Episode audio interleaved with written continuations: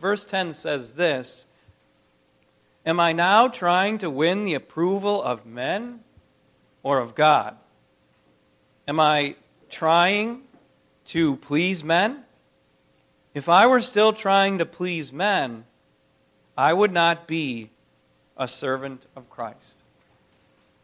This is the word of the Lord. The name of the Father, Son, and Holy Spirit, amen.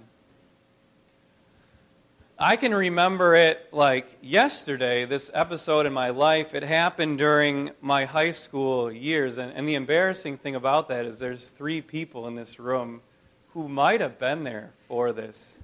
Went to, it's scary when, when you have people you went to high school with um, and you're their pastor.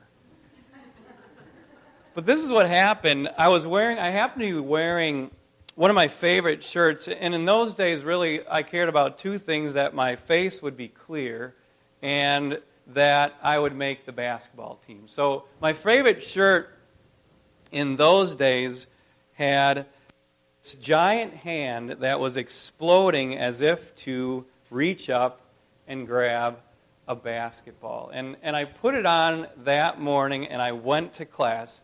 Well, the bell rings on that day, and we all empty out into the hallways of this high school.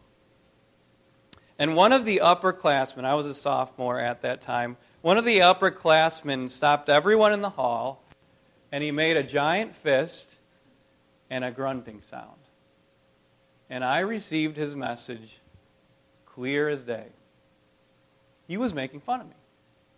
He was ridiculing me for the shirt that I had chosen to put on. And, and like always happened in those days, my face turned beet red, and I got out of there just as quick as could be. That night, I took off that shirt for the very last time. I know. It's stupid, isn't it? But I needed people's love and approval more than I needed that shirt. I needed to not be made fun of more than I needed to wear my favorite shirt. There it is, isn't it? It's, it's the lie that we all believe that I need you to like me. And sometimes we're in high school, it might cause us not to wear our favorite shirt. Now, it may be true, I haven't studied this at all, but it may be true that this lie has the most power over us when we are in our teenage years, when we're in high school. And maybe you can all remember back to those days, those days when you were about to ask a girl to the dance and your heart is in your throat because you fear rejection more than anything else. Maybe you can remember those days when you just wanted to fit in and, and, and go in that popular crowd or be in that club. Maybe you can remember those days, your own episode, your own exploding hand out of the shirt, face turned red. embarrassing, hurtful episode in your high school years. And now that it may be true that, that this lie has the most power when we are in that part of our life, but it still holds power over us today. Don't believe me? Then let me ask you some hard, probing questions for you to consider. What happens to you when someone that you respect, someone who is your peer, somebody maybe who is above you, what happens when they criticize you? When they say your writing wasn't good, or what you do or what you believe doesn't make sense does it, does it leave you on the floor in the fetal position crying? Does it, does it leave you ruminating about it? And when you see that person, the first thing that you think is, they hurt me recently pretty badly. Or are you able to just brush it off? In one ear and out the other. Because if it leaves you hurt so badly that you can't let go of it, then you still believe this lie. I need you to like me. What happens if the opposite thing happens? Someone that you love that you approve of, someone that you respect who is your peer, maybe above you, flatters you. And they praise you. Does that leave you flying high for the next couple weeks? Does that, does that give you the determination to work hard again? Because if it does, then you still believe it's lie. I need you to like me. And if you do, I'm doing great. What happens when you get into a social situation and you are asked to fit in?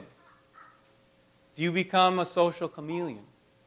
Are you willing to sell out your values and your character? Are you willing to keep your opinion to yourself and your beliefs to yourself just to fit in? Well, then you believe this lie. I need you to like me. Now, we can, we can attack this lie and expose it for what it is in, in different ways. We could talk about it rationally speaking, because if you have the goal to, to make everyone that you come in, in contact with like you, it's simply unattainable. It is irrational. Walk into any, any room in New York City and proudly declare, I'm a Democrat. Some people in that room are going to like you, some people won't. Go into that same room and loudly declare, I'm a Republican. Some people are going to like you, some people won't. Go into that same room and try a different tact and say, I am unaffiliated with a political party. Some people are going to like you, some people won't. Go into that same room and declare, I have religious convictions that are based on Scripture. Some people are going to like you, some people won't. Moms know this. Moms know that you simply can't please everyone. Everybody, moms, has an opinion about how you should feed your child in the first year of life. And whatever you do, however you decide to feed your child, some people are going to like you, some people won't. Pet owners know this too. Everybody here in New York City has an opinion about whether you should use a collar for your dog or if that's too cruel and you should use a harness. And some people are going to judge your choice, and they'll like you or they won't. See, see, it is a irrational. It doesn't even make sense to make your goal. I want everyone who I run into to like me. So we could attack it that way and expose it for what it is. We could also attack this lie by showing the emotional damage that it causes. Sit down, maybe ask your doctor or your counselor sometime what kind of damage does people pleasing do? That's what they call it people pleasing. And they will tell you that a people pleaser serves their own well being up on a platter to everybody else. You let everybody else determine your well being. And you know what you do in order to get everyone to like you, in order to, to feel good about yourself? Well, you don't know how to say no. You don't. You don't know how to say no because you want that person to like you. You are willing to sacrifice your family, your spiritual well being, your physical well being, so that everybody else will like you. We could talk about that in a biblical way, can't we? What, who are you serving when you serve up your well being to everybody else? And let them determine how you are going to feel and think. You're serving them, not God. It's what is this? It's it's idolatry. It's idolatry. You seek their love and their approval before anything else. And what's the long term emotional impact of this? Well, you know it if you are a people pleaser burnout. Burnout because you got to make everybody else happy, and so you get tired. What else? Bitterness. Because you will never receive from those people that you are serving with all your strength what you need. So you're going to become bitter. What else are you going to feel? Resentment. Because those people simply are not fulfilling your needs. And finally, you're going to have superficial relationships. Because you're not going to be real with anyone. You're going to be whoever they want you to be. But for, forget about for a second how irrational it is to believe this lie. Forget for a second about the emotional damage and, and, and that it causes in your life. And think about this for a second, what the Apostle Paul says. Because you didn't come to church to hear accounts or speak, you came to hear what God has to say in His Word about this lie. And the Apostle Paul, this is the way he addresses the truth, the, the truth from God's Word. And, and he's going to start. This is a very hard truth. He says this Galatians chapter 1, verse 10. Am I now trying to win the approval of God, of men, or of God? Or am I trying to please men? If I were trying to please men, I would not be a servant of Christ. Now, now before we can begin to understand these words, let me set the context for you. We just studied this book of Galatians in Bible study, so you're going to remember some of this stuff.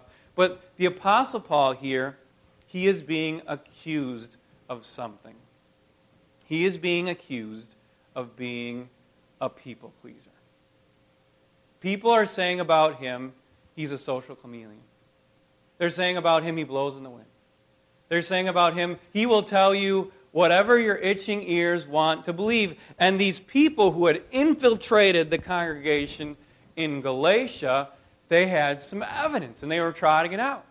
They were saying, look, when he's with the Jews, he says and he practices circumcision. And they trotted out Timothy as, as their prime example. When he was with the Jews, he said, Timothy, you need to get circumcised. And he did.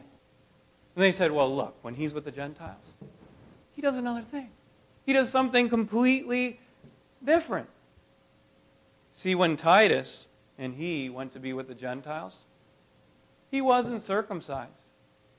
You, you see what the evidence that they had against the Apostle Paul was? When he's, he, when he's with the Jews, he does one thing. When he's with the Gentiles, he does another thing. Paul, he's a people pleaser. He blows in the wind, they're saying. He, he's not seeking to please God, he's seeking to please men. And do you, and do you see then how the Apostle Paul responds to these accusations in Galatians chapter 1? Does he blow in the wind? No. Does he become a compromiser of his faith? No. Does he become a, a, a social chameleon or, or does he audaciously and in a confrontational way speak the truth. He's confrontational, isn't he? He says, This is the gospel that I believe. You can call me a people pleaser, but I'm not. We are free to be circumcised. We can do that out of respect for the Jews, to win them. We, we are also free not to be circumcised, he says, because Christ has done everything that needs to be done for our salvation.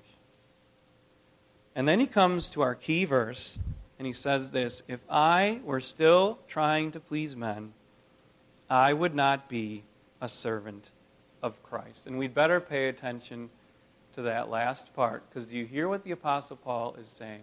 You cannot be a people pleaser and a God pleaser at the same time. It's impossible. Being a people pleaser and being a God pleaser, they are diametrically opposed. You can try if you want. Go ahead and try and become enslaved to everyone around them. Serve them, see if it works so that you arrive at happiness. He says that. But you cannot at the same time be enslaved to Christ who won you and redeemed you. It is impossible. You cannot be a people pleaser and a God pleaser at the same time. Jesus taught that too. Only he goes a step further. Here's what Jesus said. This is our gospel lesson for today. Woe to you when all men speak well of you, for that is how their fathers treated the false prophets. So Jesus says, if you achieve the dream that you had in high school, if you get everybody that you bump, in, bump into in life to like you, you're doing something wrong. You're not being real, and you're definitely not speaking the truth from God's word. You're hiding your beliefs, you're compromising your character, and you're probably selling out your Savior. So Jesus says, Woe to you. If you're popular, woe to you. And, and let's understand this for a second. When Jesus speaks words of woe, he backs it up. Think about when he spoke words of woe against Chorazin and Bethsaida. Do you know what they look like today? They're a heap of rubble. So, this is not a place where we want to be, where Jesus is speaking words of woe against us. So, this is the hard truth about it. When we believe the lie, I need you to like me, we are going against God. So far, we have exposed this lie rationally. We have exposed it emotionally, and we've seen it as a sandwich. We have also, spiritually speaking, with the hard truth. But there is one more perspective that we must see about this lie, and that's the gospel truth. Because the gospel truth says this there is a love that is so deep and so wide and so high and so broad that you do not need anybody else to like you. That's what the Apostle Paul understood and believed. There, there is a divine love that is so wide and so high and so long and so deep that you don't need anybody else to like you. Have you ever asked yourself the question how did the Apostle Paul write such a thing as he did in Galatians chapter 1? I mean, he risked his relationship with the Galatians, didn't he? He wrote harshly, he wrote confrontationally, and he was willing to risk it all. How do you think he did that so bravely? Because he knew one simple fact that Jesus loved him unconditionally. He knew that Jesus had lived for him, died for him, rose for him, and called him personally on the road to Damascus. And so that's why he wrote to the Galatians in this way. He, he began in this letter this way Grace and peace to you from God our Father and the Lord Jesus Christ, who gave himself for our sins. So his answer to the lie, I need to be liked. And he could have lied himself. I need to be liked by the Galatians, so I'm going to compromise. His answer to that lie was this I am loved by God through Jesus Christ who rescued me. What's your answer to the lie going to be? When you're telling yourself, I need to be liked, well, you can say, I am loved by God through Jesus Christ who rescued me. What are you going to do the next time that someone who you respect criticizes who you are or what you do? And you're tempted to just curl up in a fetal position and cry and ruminate about it for days on end. You can say to yourself, I am loved by God through Jesus Christ who rescued me. What's, what are you going to do the next time that someone attempts to manipulate you or flatter you or praise you so that it doesn't float your boat and you do exactly what they want you to do? You can remind yourself that the highest praise of all is the fact that I am loved by God through Jesus Christ who rescues me. What are you going to do the next time that you are in such a situation where you are tempted to become a social chameleon and sacrifice your values and your character and what you've always believed for the sake of fitting in. You can say to yourself, I am loved by God through Jesus Christ who rescued me. And you're not going to need the approval of anybody else. If I would have known this, I'd still be able to wear that t shirt that I had in high school. See, we have a divine love that is so wide and so high and so deep that we are seek we are we we are free to seek not to please everybody around us, but only God. We're free to do that now. His love is the only love that we need, and we have it. So, dear Christian, find in the cross of Jesus your Heavenly Father saying, I not only like you, I love you this much. Find in your baptism the Father shouting down from heaven, I wash you and I bring you into my holy family. Find in this Christian congregation a group of people who love you unconditionally, not because of who you are, but because of what Christ has done for you. Find in the sacrament of the Lord's table an infinite pardon for seeking after any kind of human love. See, all of us, the truth is this we have a deep need to be loved and to be liked and to be approved of. And that need is met. It's fully met in the love of God our Father, in the means of grace, and in Christian fellowship. So, you know what that means? It means you're free. You are free to be the man or woman or child who God has called you to be. Amen. Please stand.